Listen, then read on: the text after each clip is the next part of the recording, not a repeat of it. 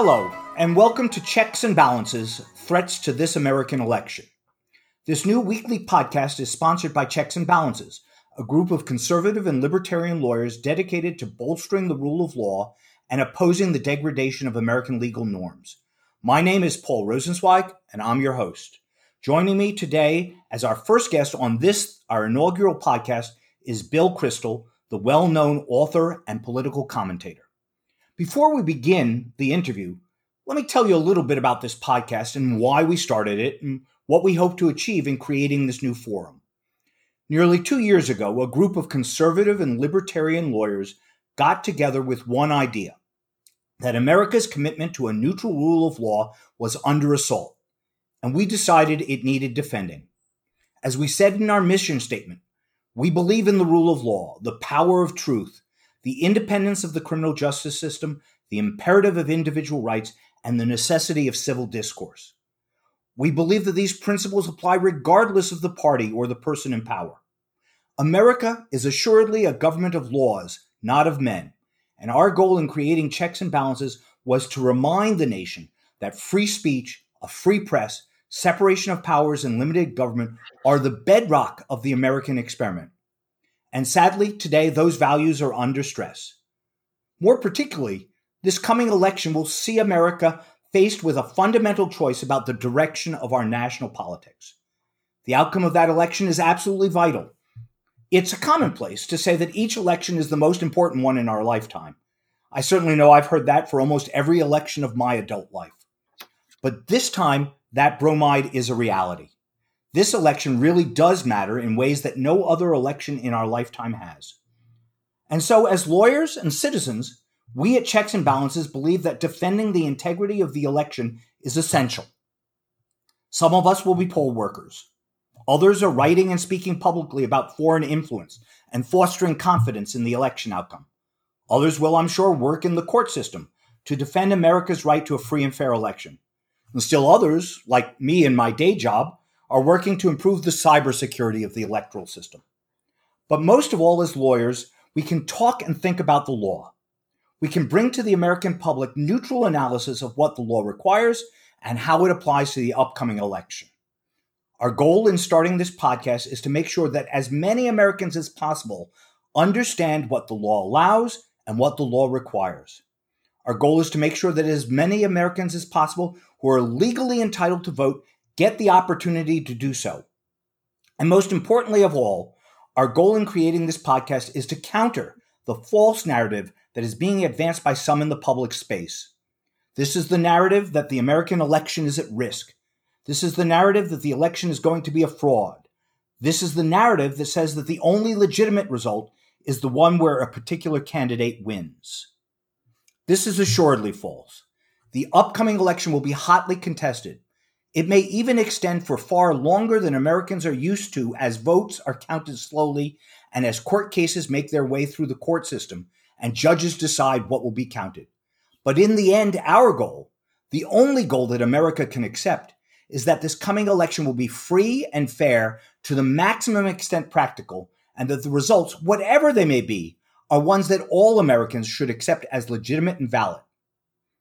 One more observation before we take off from the starting blocks. Fostering free and fair elections is not a partisan issue, not a right or left issue not a conservative or libertarian or liberal or progressive issue. It's an American issue. And that's why we started this podcast.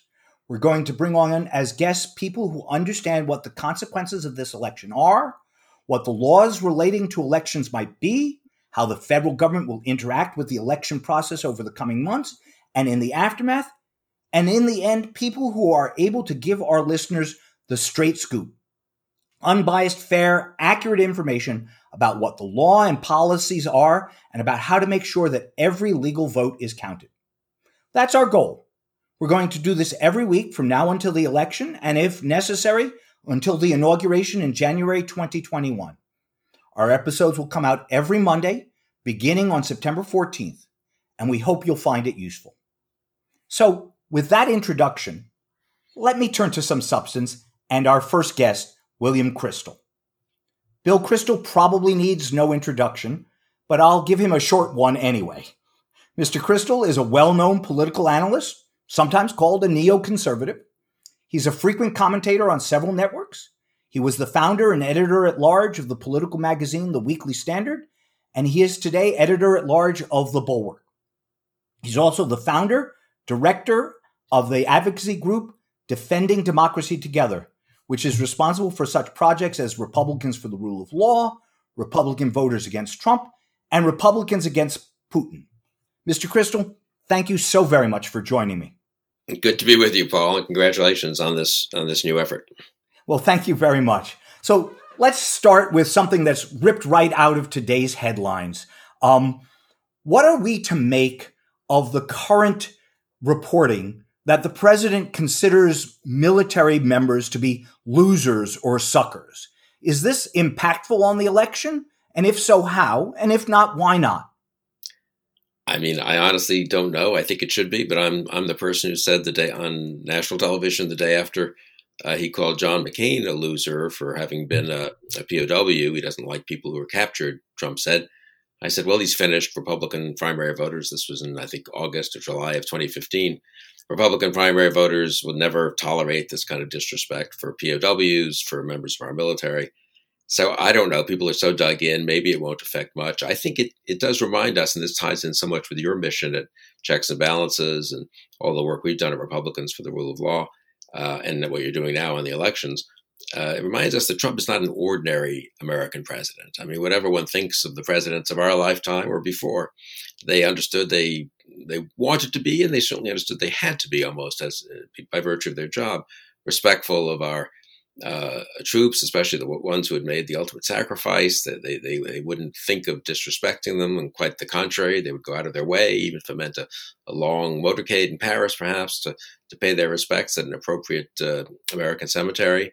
Uh, Trump really is different, and, and, he just has a different attitude towards the country and towards those who served it. Uh, it's very unfortunate, in my view, that he's the president, but here we are. But he also has a very different attitude, therefore, towards elections. It's not a kind of this is something that's happened here for over two centuries. One of the great things about America, the peaceful transfer of power, the uh, hopefully orderly selection of the next president, and if not orderly, at least a good faith effort to to resolve the disputes. Uh, Trump is not is not committed to that. Honestly, he, it's all about himself, and he'll do what it takes to win. It's, he'll certainly discredit the, uh, try to discredit the election if that's what he thinks it takes. Uh, uh, and so it's it's we all need to pull together. I think honestly at this point, even people incidentally who are voting for Donald Trump need to pull together and say we need to have. However, a fair and free election and one that, with credibility that people understand the mechanisms of. Well, let, let me follow up on that because because that's a good point.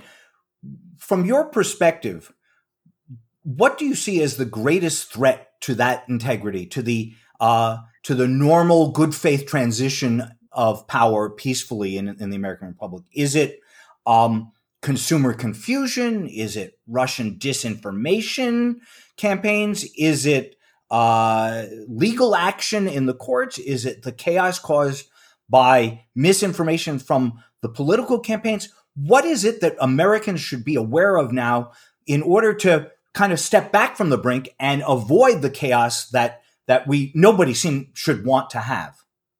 Well, I think you know a little bit all of those, unfortunately. And I'd add one thing: it's Trump isn't just a candidate. I mean, he was in 2016, and he created quite a lot of chaos, and Russian disinformation helped him.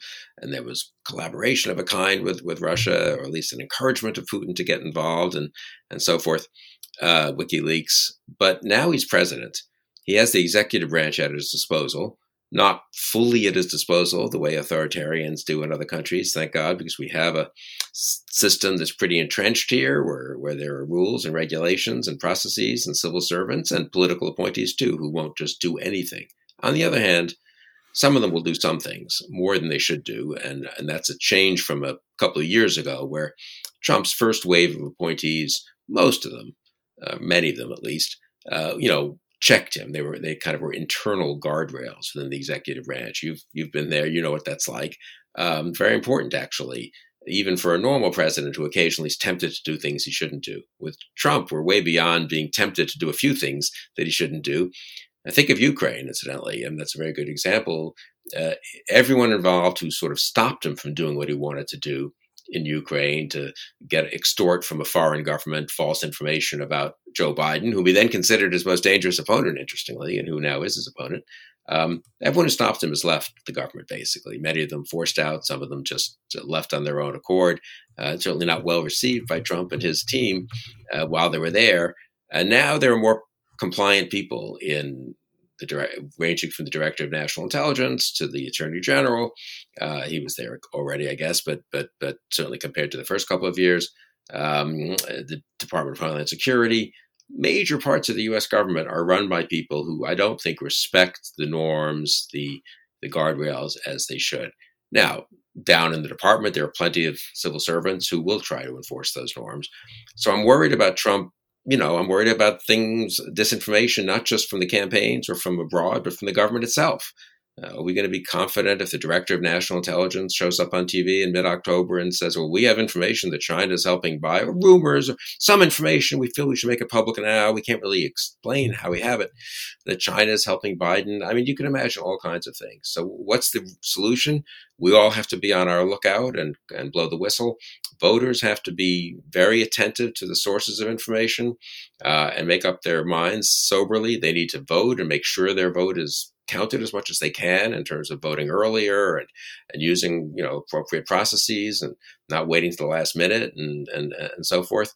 Um, election officials, I, think people at the local and state level, especially since we have such a federal election system, such a state based and even local based system, need to make sure that as much as they can, the processes are in place so that everyone can vote safely and health and in a healthy way. Um, and that might mean extending early voting and, and, and having more places to vote and making it easier to vote by mail and so forth. And, you know, luckily, a lot of the state level, we do have officials working on this. Some states where the officials are resistant, there are others who could put pressure on them, business groups and so forth. So I just think we need a kind of full scale effort across the board to make this election work. Normally, you don't need that because normally no one is really threatening it much, and you have maybe a couple of mistakes or whatever, or just a very close election. But the normal election officials and election processes work reasonably well. But here you have someone pretty determined, I think, to uh, make it come out his way if he possibly can. And he's the president of the United States. So it's a real test of the whole system and of all of us, I think.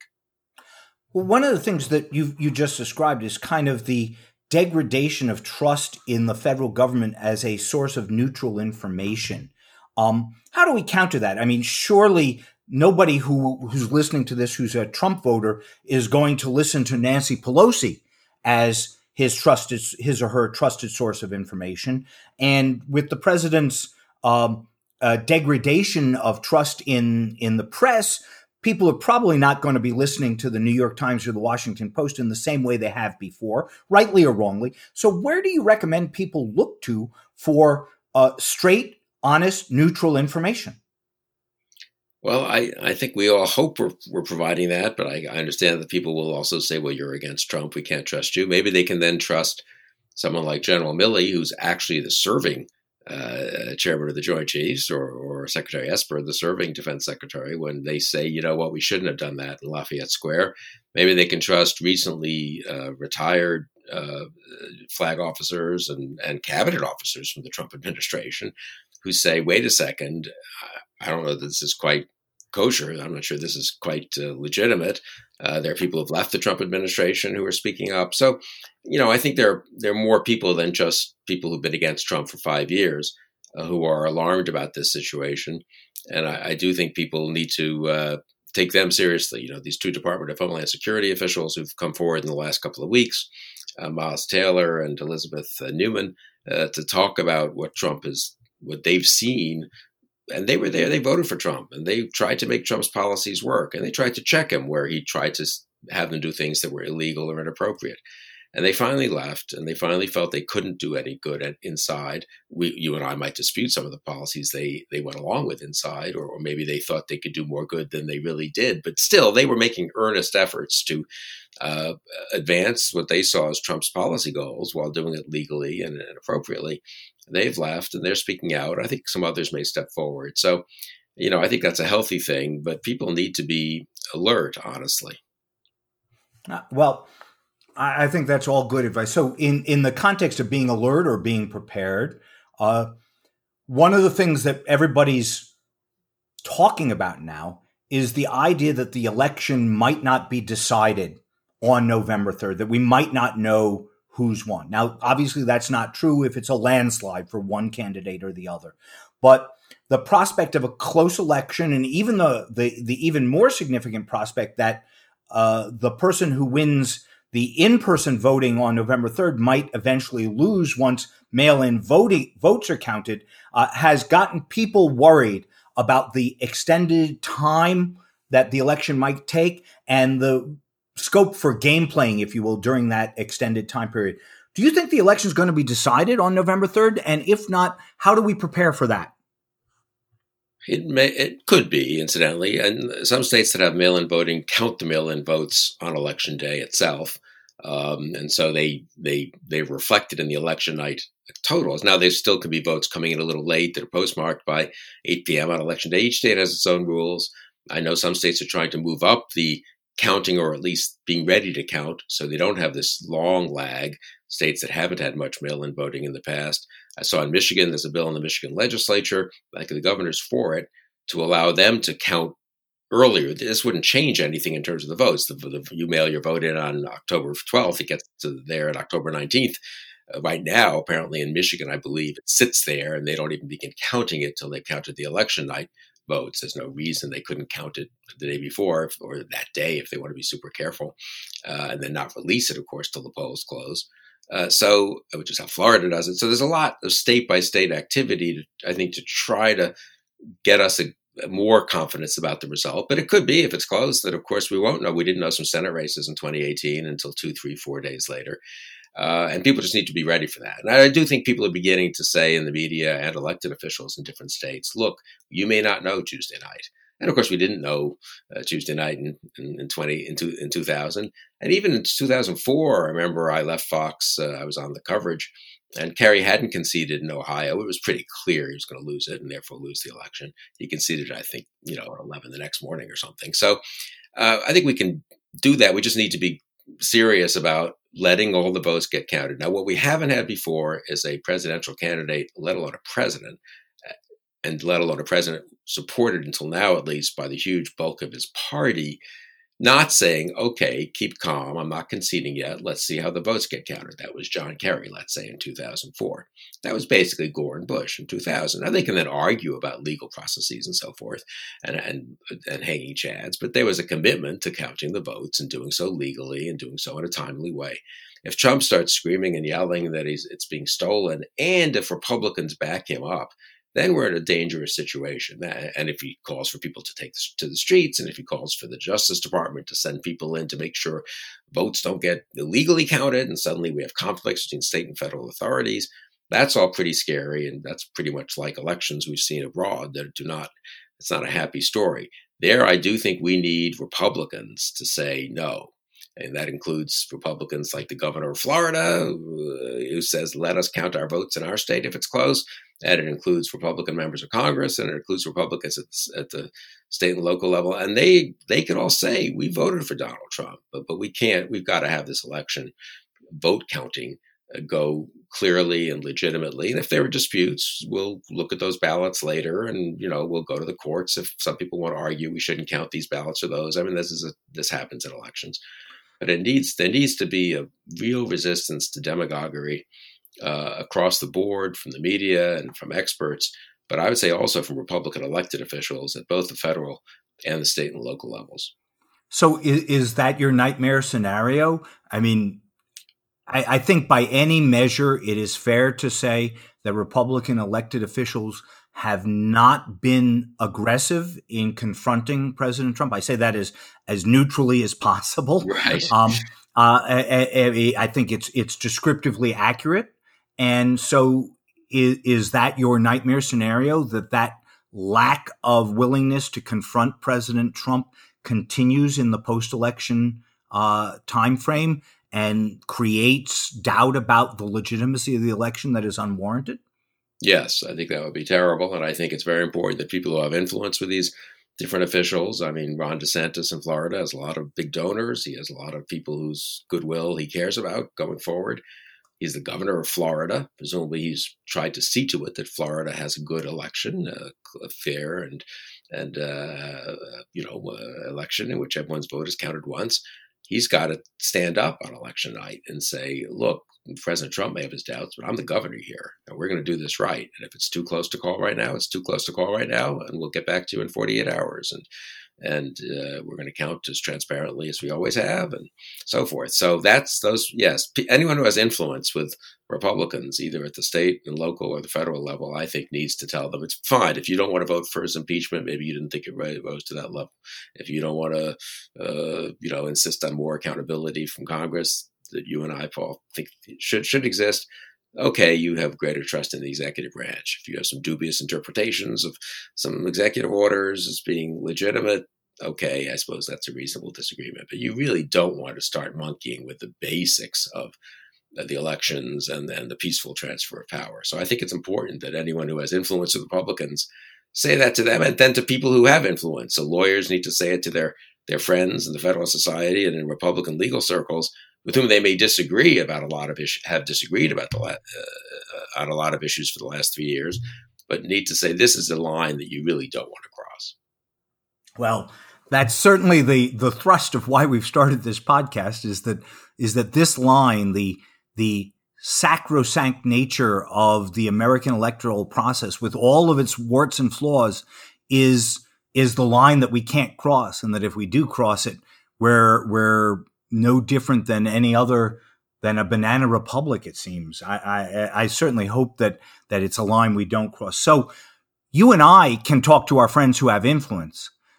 What about the citizen who doesn't have influence? The average American who is listening to this podcast and is asking himself, what can I do? What one thing can I, as an informed American, uh, consuming information, what can I do in the next 60 days uh, to help uh, improve the integrity of the American election? What advice would you give him or her?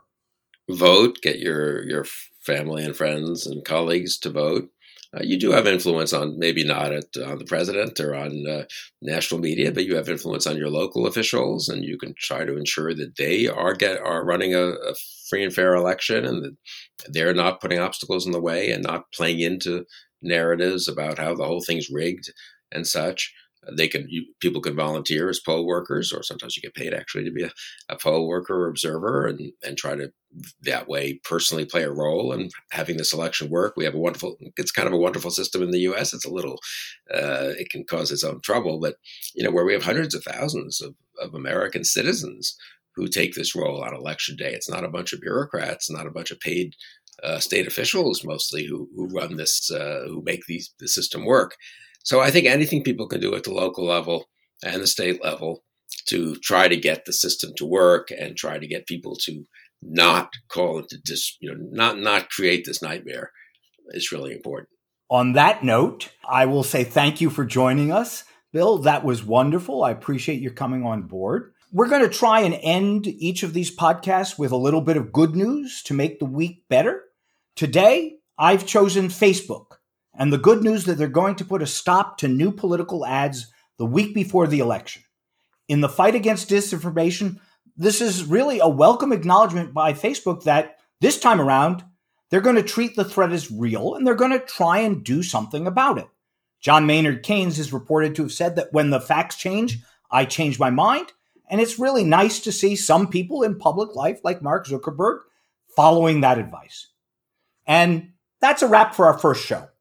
Thank you for joining us. We'll be releasing a new show every Monday. This episode and all future episodes will soon be available on Apple, Spotify, Stitcher, and anywhere else that you download podcasts. We hope you'll subscribe. We'll also archive the podcast at cnb.org if you want to find them on our website. And if you have feedback, we'd love to hear it. The email is podcast at checksandbalances.org. There's hyphens between the words there. Thanks again to Bill Kristol for joining us on this inaugural podcast. I'm Paul Rosenzweig, your host. Remember, as Ludwig von Mises said, it is the rule of law alone which hinders the rulers from turning themselves into the worst gangsters.